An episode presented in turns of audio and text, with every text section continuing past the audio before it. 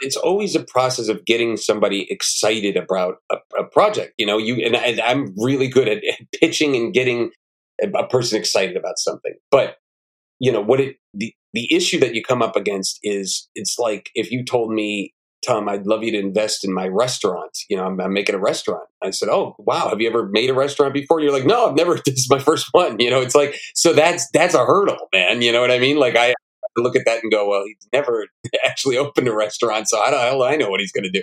But at the same time, if you're pitching me, wow, it's going to have this and that, you're so passionate and excited about it, and you kind of geek out for the restaurant, that goes a long way, you know. So I always tell people you got to geek out for your own movie project, you know, and be. I, I mean, I used to teach classes on pitching, and um, it, it, was like you would hear some of these people pitch their movies, and they were just so droll and like, oh, God, like you're not even you're not even excited about the movie, like what the hell?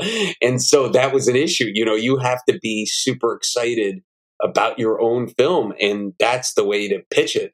And so, yeah, you can get somebody you know you're selling yourself and you're selling your ideas and you can get somebody very excited about that early on with your kind of aspirations but you know that that's i'd say the first step is to be really excited about your movie.